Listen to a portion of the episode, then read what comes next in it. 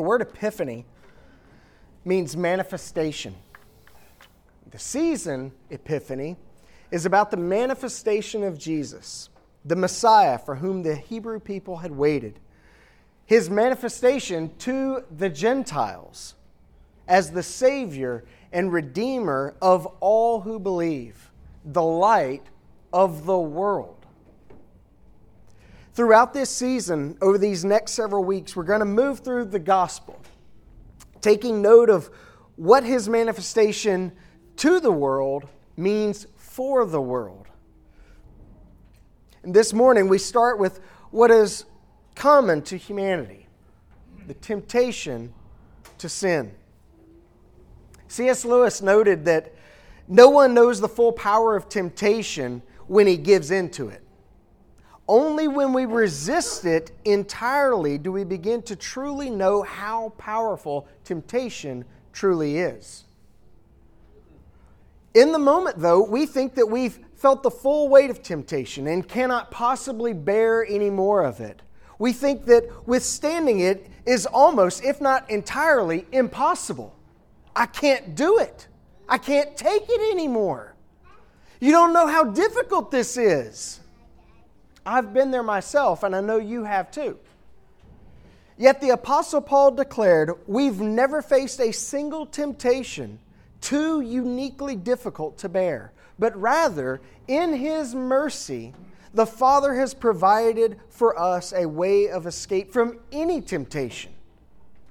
Any temptation that we might face. Now, how is this possible? What is that way of escape? It is the way of Christ. Trust in Him, expressed in faithfulness to Him, in obedience to His Spirit. In his treatise on the Incarnation, the fourth century church father Athanasius insisted what has not been assumed cannot be healed. In other words, for Jesus to fully redeem the human condition, he must have become fully human himself. Not partly, not mostly, not sort of, but entirely human, entirely one of us, just like us, which really is what is underscored throughout the letter to the Hebrews in the New Testament. We have a compassionate and sympathetic high priest, one who knows temptation fully, even more fully than we do, because we give into it. He never did. Only He knows the full weight of that burden. A partial incarnation can only, at best, bring partial salvation. And partial salvation, in the end, is no real salvation at all. We're still left in our sins. But for our sakes, for the sake of humanity, for the sake of the whole world, Jesus went all in. So much so that in him the impossible happened. God, who the Apostle James correctly noted cannot be tempted with evil, was indeed tempted by evil. Think of that. That's a conundrum. It's impossible. And yet, in Christ, God has done it. For our sakes, for the sake of humanity, for the sake of the world, He triumphed over it, breaking the power of sin, making a way of escape from temptation. And in doing so, he opened up to us, to humanity, to the world, the possibilities of what seems otherwise impossible. Trusting obedience to the one who made us, to the one who sustains us, to the one who redeems us. Real, trusting obedience. Earlier this week, Lindsay, Juniper, and I were hanging out with a Jewish man at the best sandwich shop in all of Georgia, David. I'm telling you, it's the best. He owns it. Our conversation wound all over the place, really. He told us about his trip back to Israel just a few weeks ago. He went back to see family that he hadn't seen in years. He showed us pictures on his cell phone of his little girl, five years old, exploring the Holy Land, seeing sights she'd never seen before, meeting family she'd never met before. He even showed us some videos. And we got to talking about religion, of all things. Even some of the differences between Judaism and Christianity. And one of his aversions to Christianity, he shared with us, admitted to us, is that he's convinced the gospel lets us off the hook too easily, Austin. You see, you just say you believe in Jesus, that he's the Messiah, and poof, that's it. Somehow you go straight to heaven when you die, just because you believed. And he asks, Where's the obedience? Where's the change? I told him I think he might have been exposed to a perversion of the gospel, but he emphasized that Judaism teaches you how to live rightly, how to live faithfully. But then, without any prompting, David, I said nothing. I just let it sit for a moment. He acknowledged that it's impossible to fully keep. We can't do it. That's exactly what it's all about, and that's exactly where the Old Testament leaves you. Basically, the same place that the Apostle Paul leaves you in the middle of Romans. Who will save me from this? I can't do it. We can't do it, but we have to. We must. It's God's promise to us, but we can't keep it. Lindley, Lindsay then rightly pointed out. That's the difference. That's why we need a Savior. We can't do it, but He can. And He can in us because He has through us. You see, but what we can't possibly do in ourselves, He has actually done for us and can actually do in us.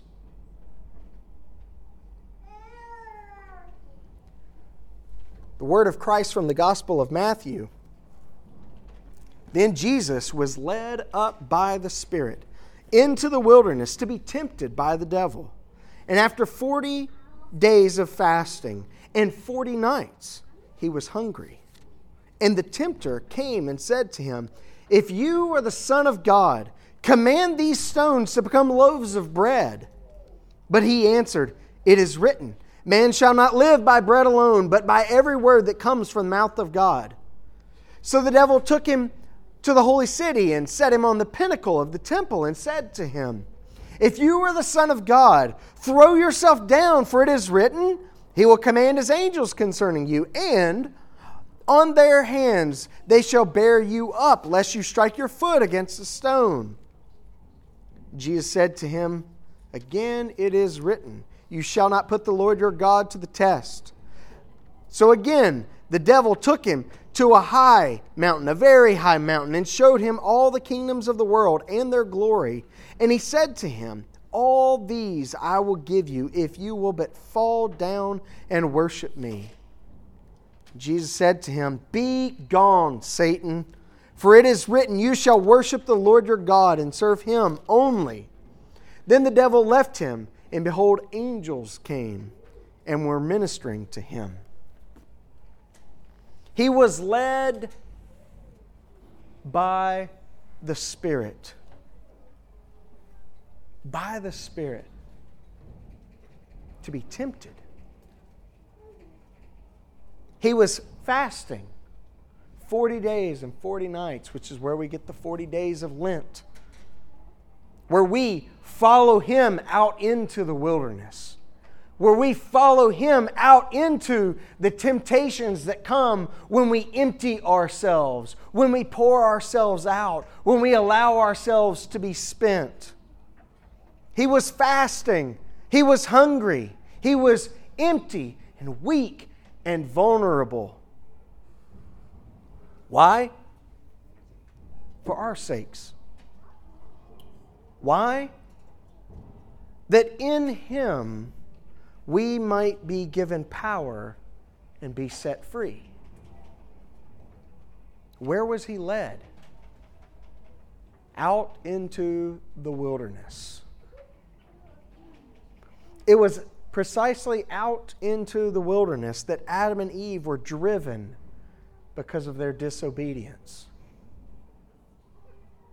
Yet it was out into the wilderness that Jesus was led by the Spirit in order to undo their disobedience, in order to break the power of sin, in order to break the stronghold of temptation. He went where humanity had been driven, and it was the Spirit who led him. And the temptations he faced, which are recounted as threefold in the gospel, were of the same nature as the temptations we all face. Think of Adam and Eve's sin, the temptation they faced. In Genesis, their temptation is given a threefold description. When the woman saw that the tree was good for food, that it was a delight to the eyes, and that the tree was to be desired to make one wise, she took of its fruit and ate. And she also gave some to her husband who was with her, and he ate. The Apostle John then summarized our temptations, those of all humanity, as threefold. All that is in the world, the desires of the flesh, the desires of the eyes, and the pride of life is not from the Father, but is from the world. But here's the thing because of Jesus, you do not have to sin. You choose to sin. You choose to neglect the way of escape that is promised to us that is guaranteed for us, to neglect the way of trust and obedience. But Jesus assumed all that is essential to our humanity. And sin is not essential to our humanity. It is parasitic. Even the very idea of temptation underscores its parasitic nature.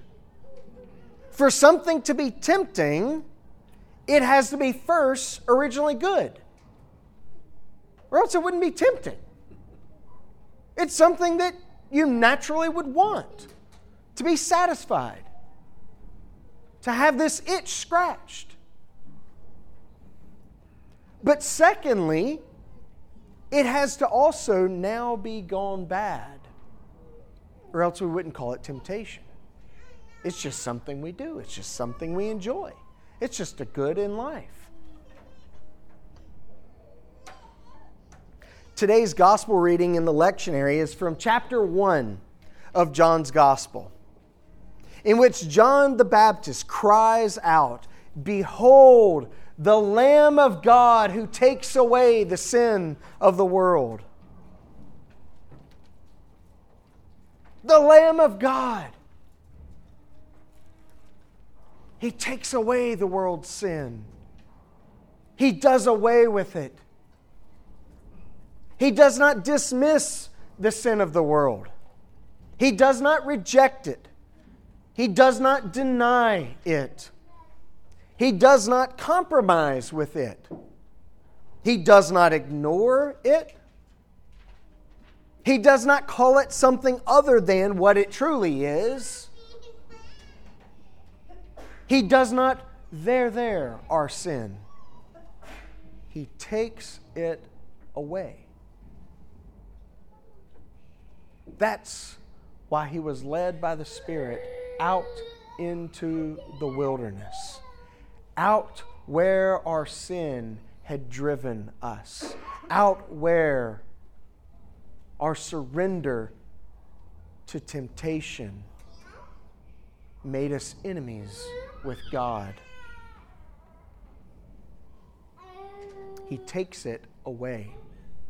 For our sake, for the sake of humanity, for the sake of the world, He's led by the Spirit out into the wilderness to find the lost and wandering children of the Father, even while we were yet sinners, while we were at enmity with God, making ourselves God's enemies, raising our fists to Him.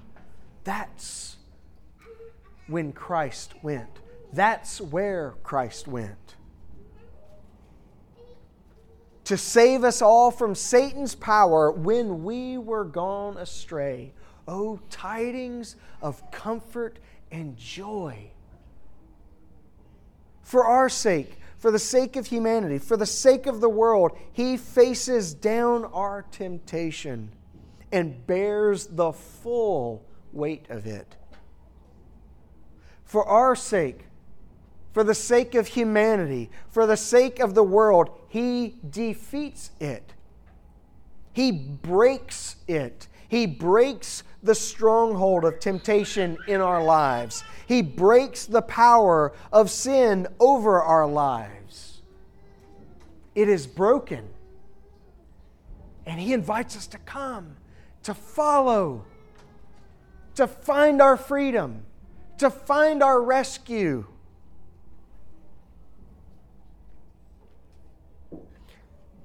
For our sake, for the sake of humanity, for the sake of the world, He sets us free.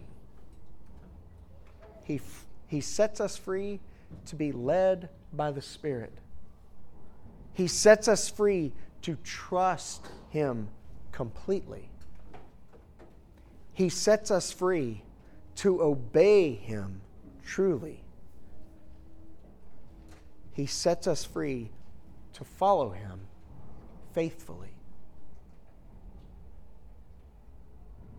You've been set free. Now walk in freedom. Sin's grip and hold on your life has been broken by Jesus. Live like it. For your sake and mine, the power of sin is broken. The stronghold of temptation is broken. And He calls you to live accordingly. He calls me to live accordingly. He calls us to live accordingly by His Spirit. And so, in the Spirit, He invites us to come, to follow, to trust, to obey. Because in Him, because He became one of us, and because He was led by the Spirit, out into the wilderness of our brokenness. And because he bore the full weight of temptation, refused to surrender to it, he offers us freedom. He's off, he offers us liberty. He sets the captives free. He heals what is broken. And He invites us to come, to follow. Father, we thank you for what you have done for us in your Son, Jesus. And Lord, we hear the message so, so often. And yet, Lord, sometimes we confess we're unmoved by it. We pray that you would help us to trust so deeply in your Son Jesus, to surrender ourselves so fully to your Holy Spirit. That we truly would be set free by your Spirit, by your Son, so that we might live in trusting obedience to you. Today, tomorrow, this week, this month, this year, in this life.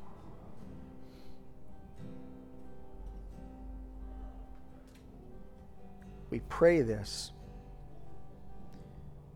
in the matchless and the majestic name of your Son, our Lord, our Redeemer, our Emmanuel, Jesus. Amen.